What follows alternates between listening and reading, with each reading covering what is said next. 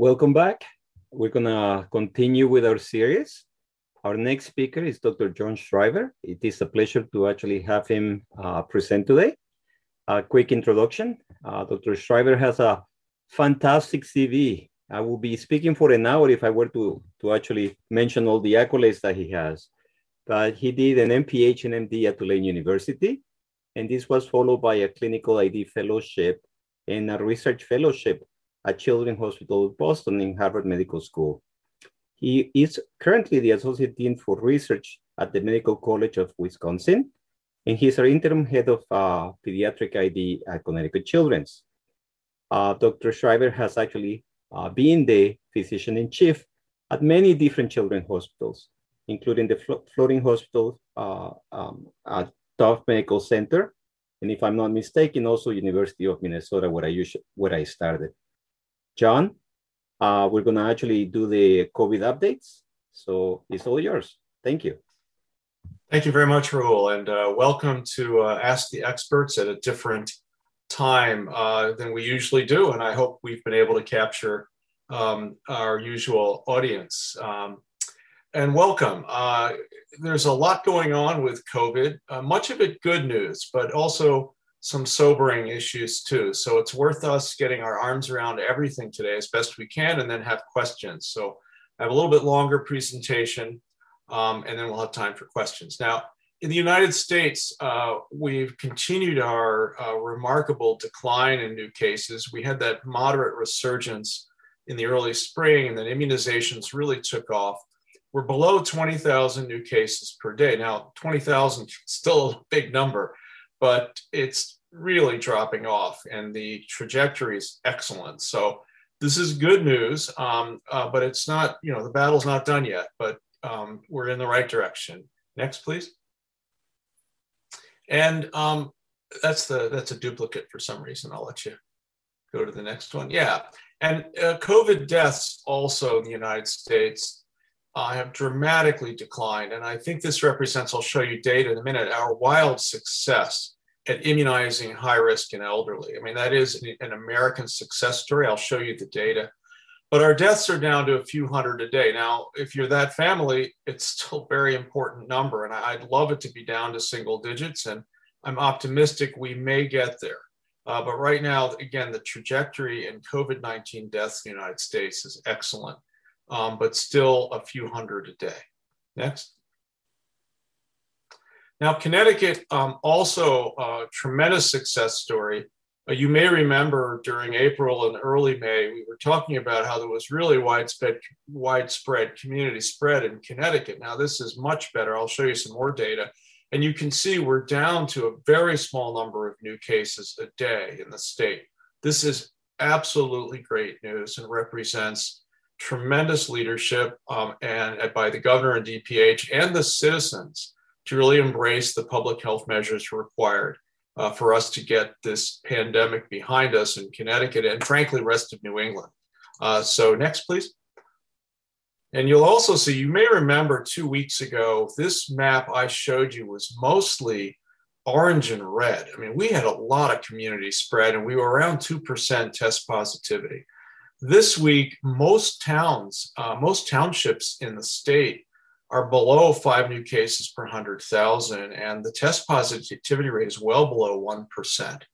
An enormous success and shows that community spread has declined across the state to a much more to a manageable level, level. and uh, again a, an a enormous success rate and actually massachusetts and most of new england um, looks reasonable similar to this next the Connecticut hospitalizations for COVID also in steep decline, and again heading to the the uh, very very low numbers. Uh, now it's around 100, um, and uh, an enormous success rate because, as you'll see shortly, our high risk and elderly are essentially fully immunized. Next. Uh, and uh, that was hospitalizations. The death rate single digits now. it, it is back where it was last summer, um, an enormous success. So this is this, you know, the good, the bad, the ugly. I keep getting feedback on that, mostly positive. This is the good for sure. Next.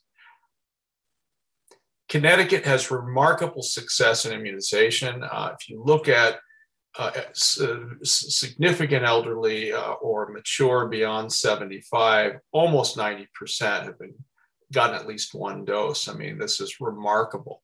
Uh, if you go 65 and above, it's around 90%. Uh, and this is why our death rate um, and the hospitalizations are way down. But more importantly, now we're doing well with the younger adults, um, 45 and above, 82%. And if you measure everyone 12 and above, we're at 70%, which is kind of herd immunity level. So, of course, younger children below 12 uh, are not being measured here. Uh, we've administered 4 million doses in the state, 2.2 million first and 1.7 million second doses. So, um, as, you, as you'll see, these are among the best figures in the world, actually, for immunization in this pandemic. So, uh, kudos. Uh, Massachusetts is catching up, doing much better than they were. They had, a, they had a rocky immunization start. And because Massachusetts has 6 million people, it's very important that they get on top of it, and they have. A ditto with Vermont, um, New Hampshire. Uh, so, and Maine actually is getting better. So, New England in general has a very, very good immunization uh, records, but Connecticut's probably the best. Next. Now, we have work to do still in Connecticut, and this is pretty typical across the country.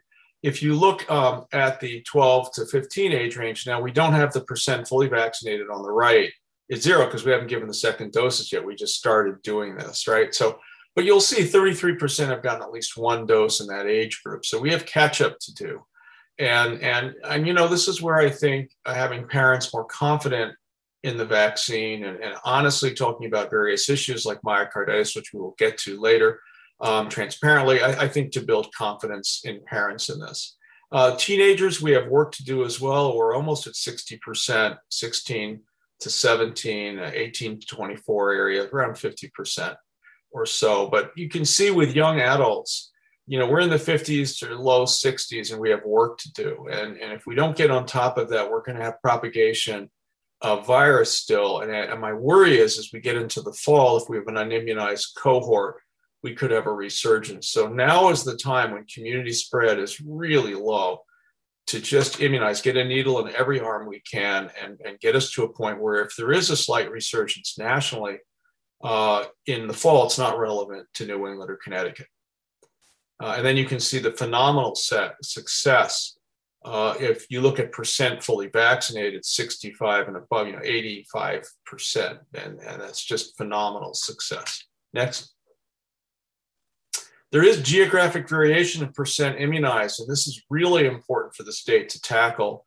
The coastline's doing well, but the far eastern part is under immunized, and, and uh, this is an important issue. Uh, and you'll also see we have other un- under immunized cohorts. I'm going to show you those data and we need to be going all out in our communities to fix it. So there's some geographic variation. Next.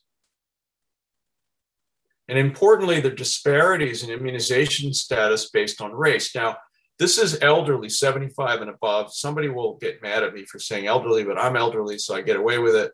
Um, if you look at this, we're doing okay. It's not great, but you'll see white Connecticut residents, around 73% have gotten at least one dose.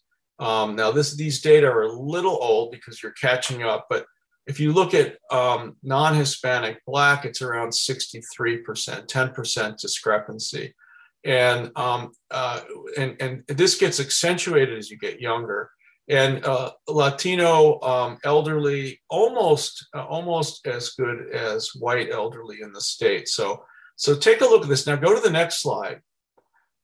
And you'll see the disparities really blossom when you get to younger age groups. This is age group 25 to 34. You can see that in a little box on, on my left. And you'll see we have a um, real problem with young adults who are African American or multiple races in the state uh, are under immunized, much worse than the young. You know, remember I mentioned they were in the 50s, the young adults, 60%, but you can see 25, 26%. This is inadequate. It requires immediate attention. And we're going to need to immunize these young adults in whatever community they're in so that we don't have a resurgence in the fall. And, and I think this is requires attention immediately. Next.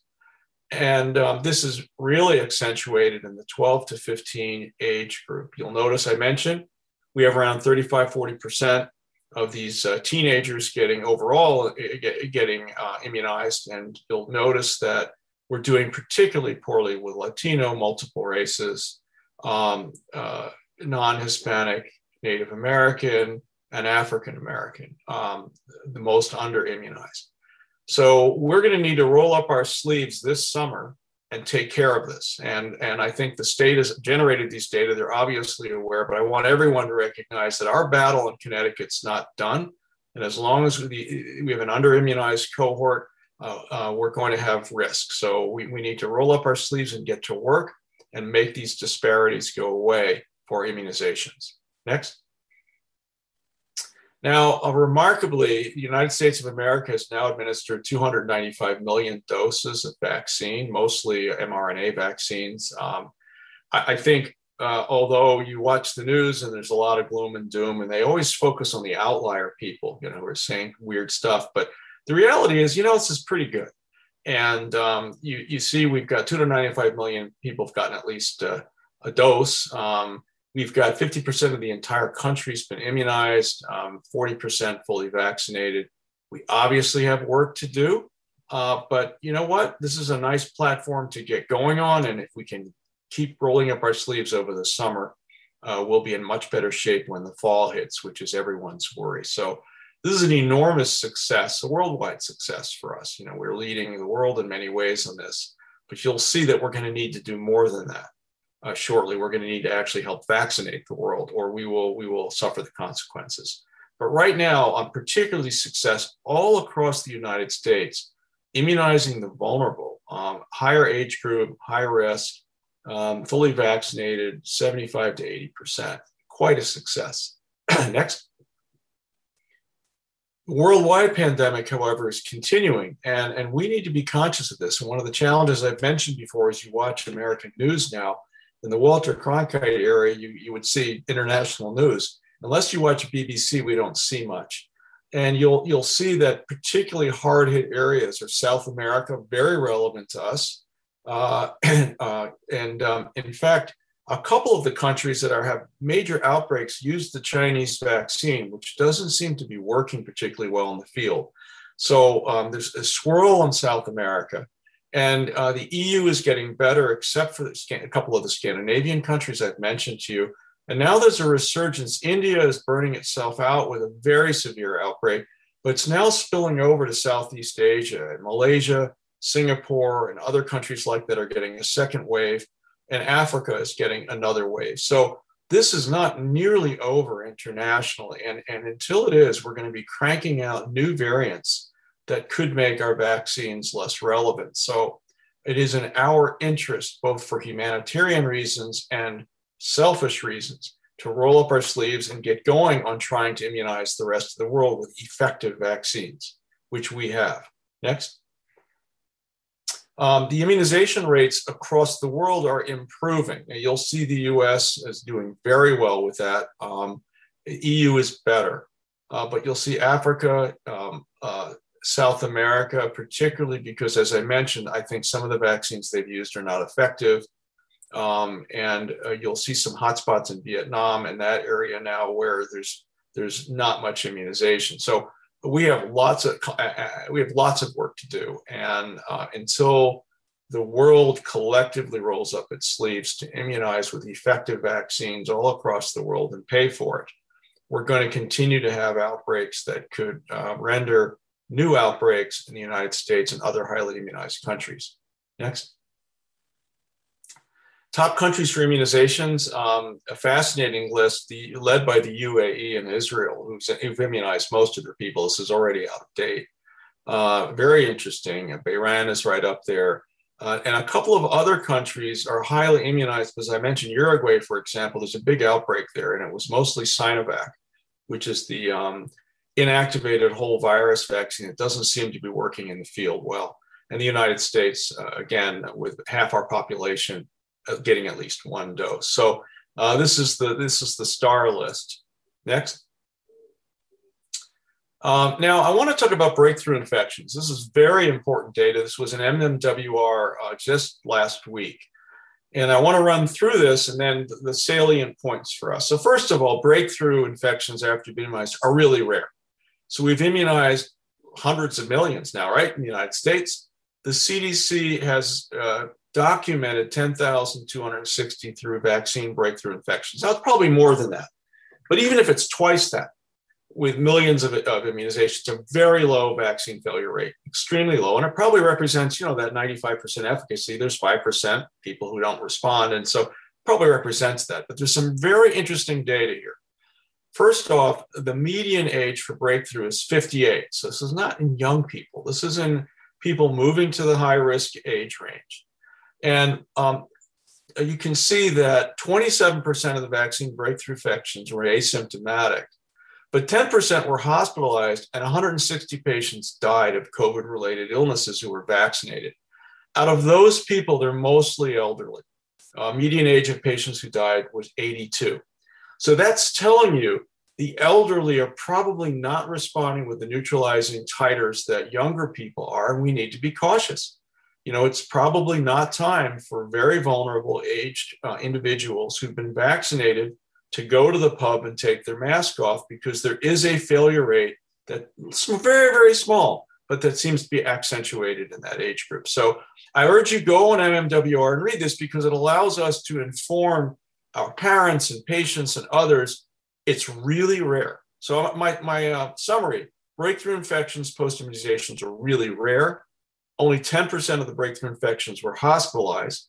There's a very small death rate, mostly in those who are aged. And more importantly, you'll notice here also they were able to, to um, genotype the COVID and the breakthroughs in most of them, and they're mostly variants, and uh, which is very important for us to understand. So it's B117, which is the UK variant, which is all over the United States now. I'm not sure that's an issue. That would have happened anyway. But you'll see um, that there's other variants here that represent some of the breakthroughs, and it is possible. Remember, I've showed you over the months that our neutralizing antibody titers for some of the breakthroughs are a little bit lower with the mRNA vaccines, and the elderly that might be accentuated. So, very important data um, to inform our patients, parents, and others, and us. Very rare, but it is happening. Next. Summer camps. Uh, we're all getting these kind of questions. These are the new CDC um, suggestions. I think they're very reasonable, actually. If you are unvaccinated, or it's a mixture of unvaccinated and vaccinated in a camp, wear masks indoors and wear masks outdoors when crowded or in close contact. Pretty simple. Uh, they say don't children under the age of two don't wear masks, but you know some kids that age are more than able to, but they're recommending that it's okay don't. But so it's these hybrid models are going to require masks. Next. However, some are some camps are requiring immunization, and in that scenario, if everyone's vaccinated, we're essentially back to normal in that camp. Fully vaccinated camps, uh, full capacity, no masking, no physical distancing, in or out, unless there's state or federal or other laws that require it. So I, I think if we can move to this place, and this is where I, I, I get puzzled by some of our um, vaccine hesitancy uh, pundits on media, if we could move to this model, we go back to normal. And doesn't everyone want to go back to normal? So uh, again, um, very nice news for summer camps uh, this summer, and um, hopefully we can advise accordingly. Next. Now, I do want to talk about duration of immunity. So now a lot of the questions I'm getting now, I've been vaccinated or I had it, or how long am I going to be immune? So we're starting to get some good data on this. Now, remember, immunization data is less because we've only been giving the vaccine for about six months, right? Seven months. So we know it lasts for seven months. We don't know how much longer after that. Um, we're looking at some of the original cohorts and the data is coming out for vaccination. This is after infection. And you'll see what's been very, very uh, important. So SARS CoV 2 S is our antibodies against the spike protein, those dots in the middle there. You can see um, they're blue, purple, orange dots. Those represent plasma cells that make antibody that are memory cells that are specific for the spike protein. So, and this is months out. Um, this is eight, nine, ten months out. So there are memory cells in the bone marrow that can remember the spike protein for months after natural infection. So you're going to be protected most likely. Next. And um, anti spike proteins now have been measured for months after natural infection with COVID 2. And you'll see here that there's fall off. So that's B, that's the log dilution, which you have neutralizing antibody. And there's fall off, spike protein antibody. There's fall off over 300 days. Those are the days, but you still, most people, not all, but most people still have antibody at 300 days. So some people become non immune, but most stay immune. And you can see a comparison to flu vaccine, eh, you know, where, where people uh, over 300 days tend to have antibodies. Trouble is with flu is the, the virus mutates. We're starting to have the same problem with SARS-CoV-2. So this fall off, depending on the variant, might be relevant. We don't know. So again, good news overall, natural infection, you have antibodies for months and you have memory cells for months we will get immunization data of this kind shortly, and I will share it with you when we get it. Next. Now, other important antibodies, remember, we're talking about spike protein, um, and this has come up with some of our myocarditis cases, and I just want to review it for you. Remember, if you get immunized, it's only mRNA for the spike protein. So you're making spike protein, which is S in these graphs here. And again, this is showing a duration over 100 days of antibodies to nucleocapsid and spike protein, which is S1 and S2. Nucleocapsid is another piece of the virus, and most people make antibodies to it if you're infected. So if you have nucleocapsid antibodies, it's not from the vaccine, it's because you were infected. And this is very important as we try to differentiate any side effects from vaccine or side effects from natural infection or vaccine plus natural infection. So I wanted all of you to be aware in general, we're measuring two types of antibodies nucleocapsid, which comes from nat- a natural infection, and spike protein from natural infection, and spike protein from immunization. Both of them will be present in natural infection, but not after immunization. Next. Now, what level is protective? We're getting really close to figuring this out. These are neutralizing antibody levels um, after infection. And determining at what point are you protected. So protective efficacy up to 100% on the left and neutralization titers on the right. And pretty much where that blue circle is, is the sweet spot of what titer of neutralization antibodies you need. Um, and this is fourfold uh, of convalescent uh, neutralizing antibodies and gives almost 100% protection from clinical disease. So I do think in the coming months, we'll actually have some correlate of immunity based on neutralizing antibodies to this virus. We'll be able to figure out exactly what titer means you're immune. So we're getting to some good new data here that's going to help very much. Next. Now, um, in addition, I've mentioned a couple of times before, and there's always this, this concern that if you've been infected, you get two doses of the mRNA vaccines. Maybe your response or your sore arm is worse could it, you know, cause any problems? In this study, uh, which again is um, pretty new, uh, within the last week or so, they found that one dose of mRNA vaccine gives you a pretty good titer if you've been previously infected. That's similar to have gotten two doses of uninfected. So if you go to the next slide, you'll see here. Uh, are we stuck or can we go to the next slide? There we go. And this is really good news. So if you look at um, baseline, um, that shows you the IgG to spike protein made by individuals with no previous infection, who are the green people. And then the purple on the far left are people who were infected and they have some antibody.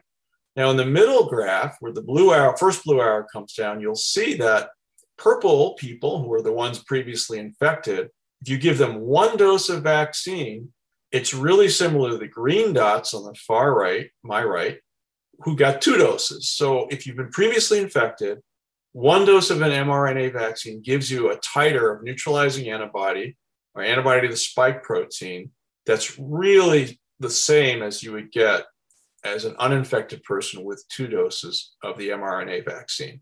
So it's my hope at some point that if you've been prior infected, you're only going to need one dose of mRNA vaccine. And I think this also tells you that likely booster doses will only be a single dose because, again, you get such a brisk response if there's previous immune memory uh, to the spike protein. So, good news. and again, informing us of how we're going to perhaps vaccinate in the future. Next.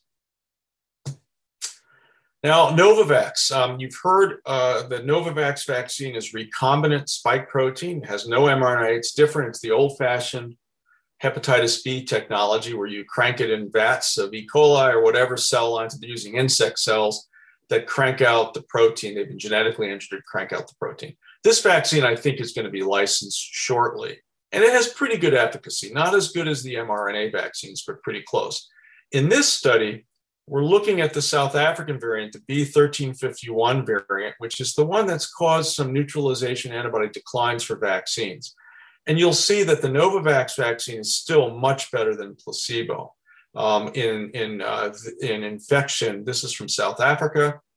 In uh, HIV negative participants, you look on the right, the Novavax vaccine was still 50% protective against the, that strain 1351 and much better than placebo terms of preventing disease. Uh, and then in all participants, which includes some HIV infected, it also had 50 to 60% efficacy. So the Nova vaccine is probably going to be okay for variants, perhaps not quite as good as the mRNA vaccines. Next. But importantly, the um, UK AstraZeneca adenovirus vaccine, which we've been hearing a lot about, is ineffective against the B1351 variant. This is new data, and I want to show you to the far right um, in, uh, in patients who had the 1351 variant, you had around 21% efficacy or 10% efficacy in prevention of mild to moderate illness two weeks after the second injection of the AstraZeneca vaccine. And um, so these are inferior protective efficacies and on the bottom there, they used historic controls before 1351 was around. And the AstraZeneca vaccine was 75% effective. And those are the data we all heard about. It's 75% effective, quite good. But it's not effective against the South African variant. And in my, in my opinion, I don't think the AstraZeneca vaccine is going to be uh, worldwide practical. I don't see this vaccine surviving as a major player. Next. How do kids do after MIS-C? We're starting to get data. This is a very small study just published last week in Lancet, where they followed MIS-C kids for six months in the UK and, and just see how they did. It was retrospective, so it's not prospective, but it was 46 children with MIS-C. And they found um, by six months, the inflammation was completely resolved in everybody but one patient. And almost all the patients had a normal echo six months out and there was minimal functional impairment. So they concluded that the vast majority of, ch- of children, at least in the six month follow up, recover completely from MIS-C. Again, great news. Uh, all of us are worried about long term functional impairments, but at least these early data suggest that's not going to happen for most kids. So, very good news um, coming from Lancet in the UK. Next. Now, myocarditis, I've had a number of um, requests to sort of dive into this again. Uh, by the way, I, I, don't have it here, but there's a paper that just came out yesterday, I think, in pediatrics, collecting uh, seven or eight cases of myocarditis right after the second dose of an mRNA vaccine.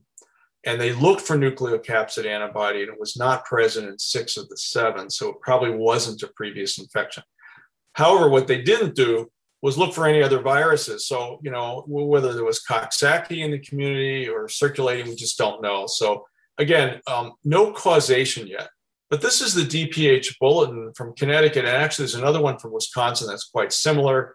And, and I think this really sums it up well. So, since April, there have been a number of myocarditis, pericarditis cases reported in the United States after the mRNA vaccines, usually the second dose and they've been reported into VAERS, the uh, vaccine um, monitoring system. To date, however, it's not above background myocarditis. If you look, we know those background numbers, and it's not above that background yet.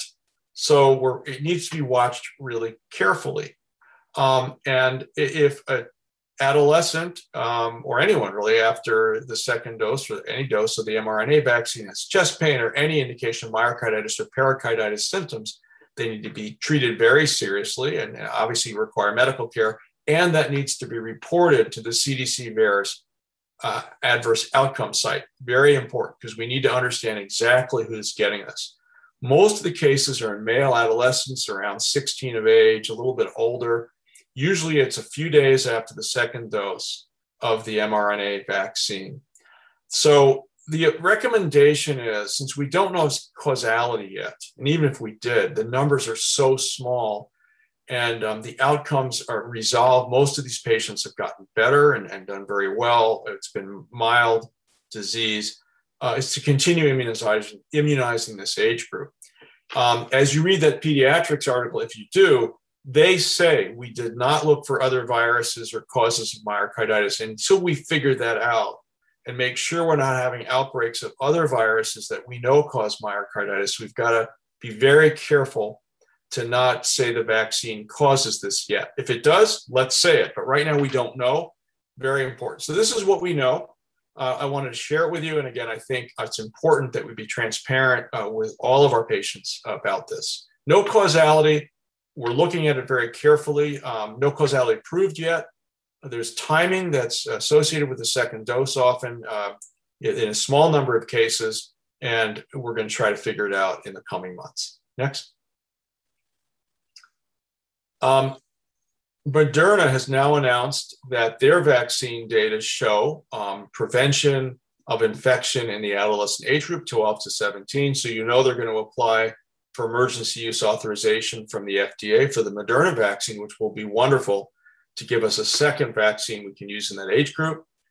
Here are the data, though. So again, we need to be, as we look at people, this is what we know 3,000 children well, almost 4,000 children aged 12 to 17 got vaccine or placebo. There were no cases of clinical COVID in the vaccine cohort and four cases in the placebo cohort.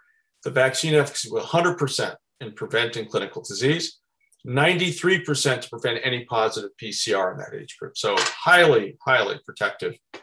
The adverse events, uh, the list, if you look at it, it's sore arm, site injection pain, myalgia, headache, fatigue. Um, they did not report any myocarditis, um, but again, I don't, you know, I, I have to, we have to dig down and look hard on that. Right now, I didn't see any. And Moderna, Moderna is applying for use in age 12 to 17. So we're going to have a second vaccine uh, over the summer, I think, for this age group, which will be welcome. And the storage of the Moderna vaccine is easier. So next. Public attitude for immunizations. Um, fascinating. I wanted to, you know, this is a new there are a lot of these surveys, but this is a new um, poll, and it very varies really widely by by demographics. And I look on this as our opportunity to get all of our demographics to embrace immunization, so we can move back to normal, a more normal state in the United States, and protect ourselves in the coming fall and winter as new variants may come into the country. So I think um, if you look totally, around 66, 70% of the public said they would get a vaccine or already got it as soon as possible. I, I just did that one. Um, in the 18 29 age group, it's 50% maybe. And in the elderly, older age groups, most people get it um, and don't want to get this, this virus. Now, we run into challenges, however. African Americans, it dips to 60%. Republicans 50%, independents 61%, Democrats 88%, rural 60%, urban 71%. So this helps guide us to understand. Maybe this is why Northeast Connecticut, you know, we don't have as good penetration for immunization. And I look on this as an opportunity to understand each constituent's concerns and try to address it so that we can increase these numbers for all of our demographics. But I thought that was important to share. Next. Now, um, unfortunately, in the middle of all this, as we're struggling to get some of our age groups immunized in this country, there are active efforts to disrupt immunization. Now, this website is the National Vaccine Information Center. It looks just so professional. You think it's coming from the CDC, it's not.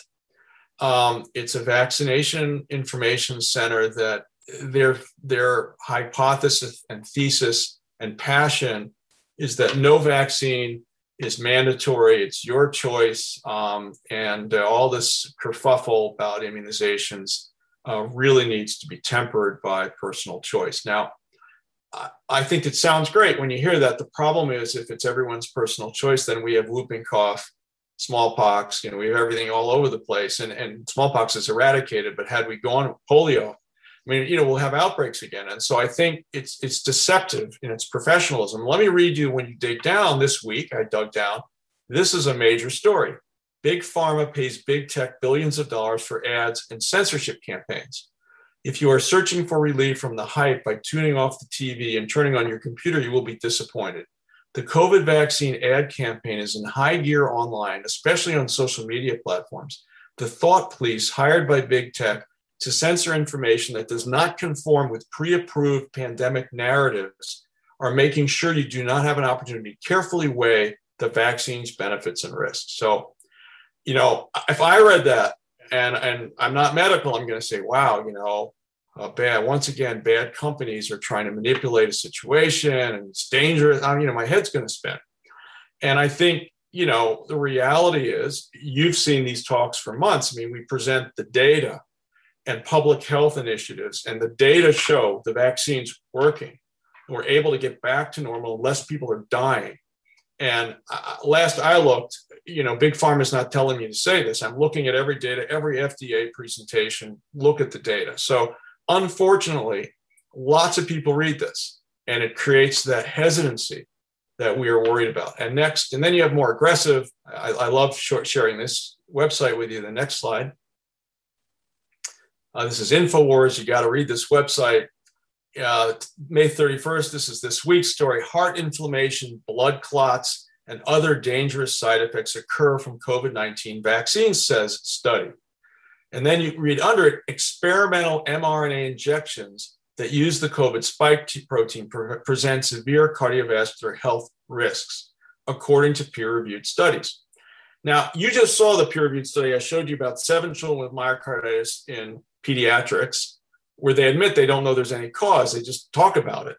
So, um, this is how you spin papers coming out in ways that frighten people and create hesitancy. And this is obviously partially correct, right?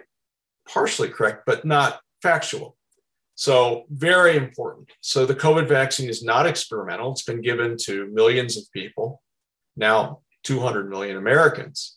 And before that, RNA vaccines had a 10 year track record in human studies.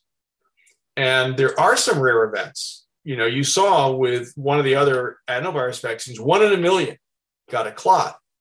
But they inflate these rare events as vaccine linked, use the words peer reviewed to indicate scientific sophistication, but prevent, present erroneous information that is designed to frighten. So, unfortunately, we all, as providers, and everyone out there, whether you're a nurse, parent, physician, whoever we are, we, we need to understand this is a lot of stuff that people are reading, and we have to be measured, non judgmental, and factual as we try to guide people back to what we know and not what is fantasy. Next finally, um, America's America, right? And um, some states are using very innovative ways to get vaccine buy-in. And I was interviewed on this yesterday, and oh, aren't you worried about giving out presents to get? And I said, you know, it's America, man. So in West Virginia, they're going to give. They have a lottery, and you can get a hunting rifle, uh, F-150 pickup truck, or cash, hundred dollars cash. If you're adolescent, you get immunized, you get hundred bucks in the state of West Virginia. And you know why not, right? We have lotteries. We do what we do in this country and West Virginia started out really strong with immunizations, but it's falling off. And if they can make it fun and get people out there and get that needle in their arm, I don't really care how you do it.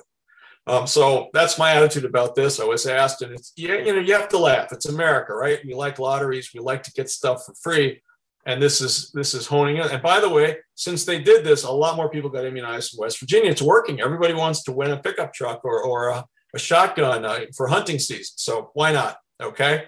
Next. So the good, the bad, the ugly. Year two, a lot of good this week.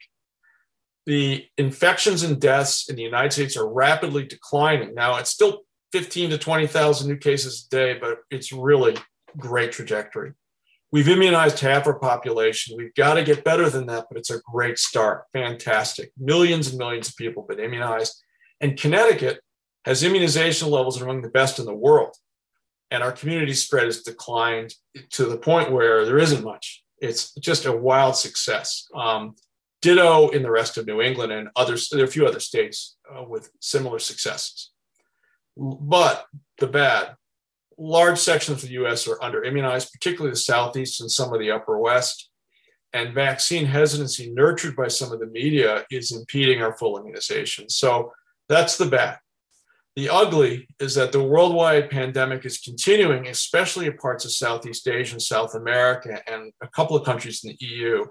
It is imperative that effective immunization rates increase. And that's going to probably need to be the mRNA vaccines right now, which appear to be the best. And we're going to need to get those vaccines out to the rest of the world. We're just going to have to do it. So, uh, and that's going to be a heavy lift uh, in the coming months. So, again, thank you uh, as always for your attention. I look forward to your questions. Um, I was looking forward to the day where most of our talk topics would be good, and I actually think we've reached that day. So, thank you for your attention today. John, I think that we do have a few questions in the chat. So I'm not sure if you want to take on those. Um, certainly. Uh, do, you, do, you, want to read them for everyone? Sometimes I, I, I think that's more effective, Rahul. If you're willing to do that, would you, would you be willing?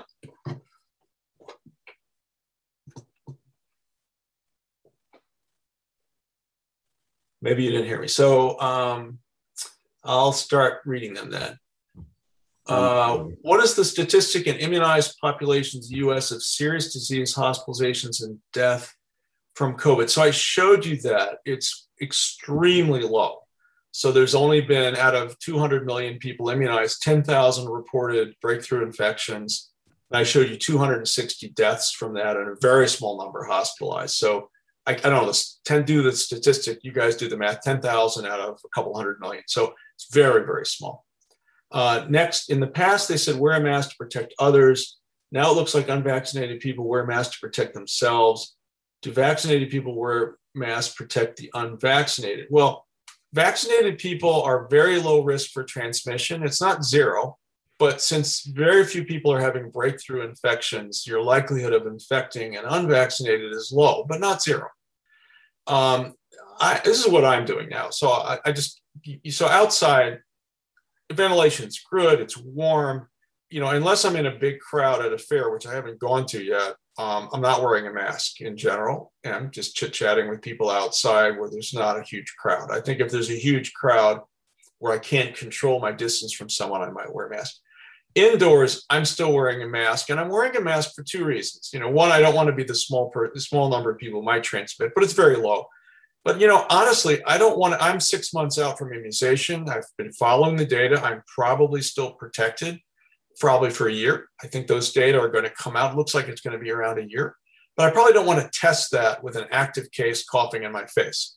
So, um, you know, just as in the hospital, I'm going to wear a mask if I see a patient. When I go into the big Y and it's crowded, I'm wearing a mask still. So I'm giving you my thoughts as to why I'm wearing a mask with the low likelihood I could transmit but I'm also wearing a mask to protect myself from vaccine breakthrough and the low likelihood of that. Neither are neither are likely.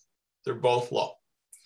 Um, next, uh, with the return of international students to stateside campuses, which Chinese vaccines are considered to be effective and acceptable for students? Now, I don't know what the CDC has said about that. Um, it's a great question. Um, you're probably going to need to accept any vaccine they've gotten. And remember, they are effective. They're just not as good as the mRNA vaccines. There is protection. I don't know how long. And remember, the data from the Sinovac wasn't presented. I mean, we really haven't seen those kind of um, studies that we've seen the FDA requires here. So I, I don't know what those data are. And I don't know what the CDC is going to recommend for this. So I, I think let's look on, let's see what the CDC in the coming weeks suggest with that. But right now, I think you're going to be accepting um, I'm immunized, looking at the card and accepting the vaccine that they got. Now, if it comes to a point where we've decided reviewing the data that they have to be immunized in the United States and it has to be our vaccine, maybe we'll get there, but I don't think we're there yet. Um, in case the CDC has changed that, the caveat is I haven't looked at that particular site for this question in like the last three days. So, um, something we need to look at current recommendations for PPE use in an office where all pediatricians and staff have been completely vaccinated with mRNA vaccine. I'd like to refer you to our new PPE guidelines that Dr. Fink and her committee at Connecticut Children's have made, which I think are really reasonable and probably could apply um, to the office setting. And so I'll ask Elizabeth and Nicole to post that. It's a nice chart, kind of shows you high risk, low risk, if you're vaccinated or unvaccinated, what your PPE should be. I think it's pretty reasonable. So uh, take a look at that. And if there are more questions, um, circle back to us. What's your recommendation for COVID testing in children who are sick? We're seeing lots of sick kids with GI or cold symptoms, and schools are requesting us to confirm they can go back to school. So, you know, I, I think um, community spread has dropped, but it's not zero yet. So right now, you're sort of stuck if they're in a situation where they, the school needs to know if they're COVID negative or positive because of various policies, you're going to need to test them still. Um, I no question I anticipate, hopefully over the coming weeks, that um, as other viruses we identify and we know are circulating in the community, we can be more discriminating. Um, for example, I know there's a gastroenteritis going around, and we had one case of RSV. There may be more. I mean, there's stuff circulating now. So, and you know, it's going to get worse because we're no longer wearing masks all the time, and we're touching family members and things like that. So, we're going to have common pediatric illnesses again, and everyone's going to, you know, wow. But it's a good thing, right? It means COVID is fading and personal, interpersonal normalcy is getting better. But for right now, um, with respiratory illness in particular, I, I would probably still test because if they're going to return back to the school and you send a COVID positive back, that would not be good. So for right now, if it's suspicious of COVID, I would still do a COVID test. Um, Moderna vaccine and three week delayed DVTP. Um, I'm not sure what that question is. Okay, here it is. Frequent airplane traveler took flight three weeks after Moderna 2, thrombocytopenia after Moderna 1 and 2. So I don't know that particular story. Um, as you're aware, the thrombocytopenia and clot was reported with the adenovirus, J&J, and AstraZeneca vaccines which are very different than the mRNA vaccines.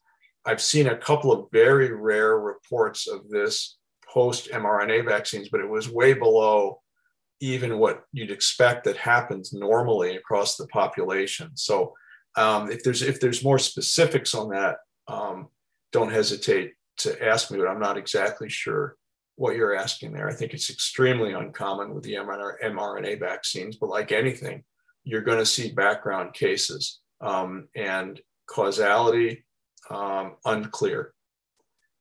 All right, um, that seems to be, let's see, are there more questions? That seems to be the most of the questions. Are, are there any others coming up or am I missing any? Dr. Schreiber, it looks like one more just came in. Okay, here we go. Um, you may have mentioned this. I was not able to listen to the presentation. Any idea when school age children will be able to be vaccinated? So, um, as I mentioned, so Moderna is going to be applying shortly. I don't know the dates of the FDA hearings yet. Um, they may have been announced, but I haven't seen them uh, for 12 and above. So, I think their data look pretty good. I'm, I'm pretty confident they'll be licensed to or emergency use authorization for 12 and above for Moderna. The studies in kids down to six months are ongoing currently. I've not seen any preliminary data or data from that yet. I anticipate by September, we probably will start seeing those data. So I'm optimistic by the end of the year um, or early 2022 that we'll have vaccines available for the younger age groups. Um, but I'm I'm going on uh, just what I know so far. That those months could be different, could be earlier, could be later, but the, the studies are happening. The clinical studies are active right now, and actually Novavax also is looking at younger age groups. We may, may very well have three vaccines available uh, for the younger age groups uh, come late fall, winter, or, or early 2022. Um, do you think it's likelihood uh, likely that Moderna and Pfizer uh, may wait to go for full licensure over EUA for younger kids? I don't know the answer. I know that um, they're going to apply for formal licensure, move away from the emergency use for the vaccines. My bet would be probably 12 and above pretty soon. Um, and I'll, I'll go out on a limb too. I bet you by the summer, the vaccines are no longer emergency use; they're just standard vaccines. Um, but for the younger kids, uh, that always takes more time. Um, you know, you have to follow it farther out and, and look carefully. And so, you know, again, I'm going out on a limb. I'll bet you for the younger kids. Um, I don't know when full licensure would be. It's, I think that's going to be more delayed. Um, you need more data. Um, with 33 million people that got COVID plus, those who had it but were not diagnosed, including those who've been vaccinated and vaccinated people, what is the percentage of the population is considered to be immune? I don't know. You know, we don't know the numbers because, as you said, many were silent. I'll bet you one of the reasons we're doing better in this country is that between those people who were infected, uh, maybe didn't know it or did know it, and between the 50% that have now gotten one dose of vaccine, we're probably teetering on some sort of herd immunity place, not across all geographies, but overall. So I agree with the what you're asking there. I just don't know the numbers, but I, I would say probably we're between the two of immunization and those who are silently or otherwise infected. In some areas, we're probably teetering on some sort of herd immunity now. So, which is good news. Um, although, yeah, again, I go back to well, let's just why didn't we just let it burn through the population and get herd immunity with everyone being infected? Uh, and it sounds great, except that the hospitals would have been overwhelmed, every ICU bed filled for months, and a couple million people would have died. So, you know, that's, you know, again, we've saved a couple million lives. Just you can just do the trajectory had we done nothing, um, and uh, and and the overwhelming medical system. And to me, that's a price, a priceless uh, to have saved that many people with immunization. So that's kind of where we are with it. Um, any other questions, comments? A couple trickled in. That seems to be about it, Rahul. Thank you, John. That was a fantastic talk as usual. And I want to actually like do some closing remarks. I want to I want to thank all the speakers for joining us today. Just as a reminder, this symposium is a biannual symposium, so we will have another one uh, this winter in November. So please be in the lookout for that invitation. Our pre-register is possible, so we have an idea how many people want to actually join us. I hope that you do enjoy. And uh, with that said, I will actually conclude by actually thanking the CME team for putting this together. Thank you all, and I appreciate it. See you in November.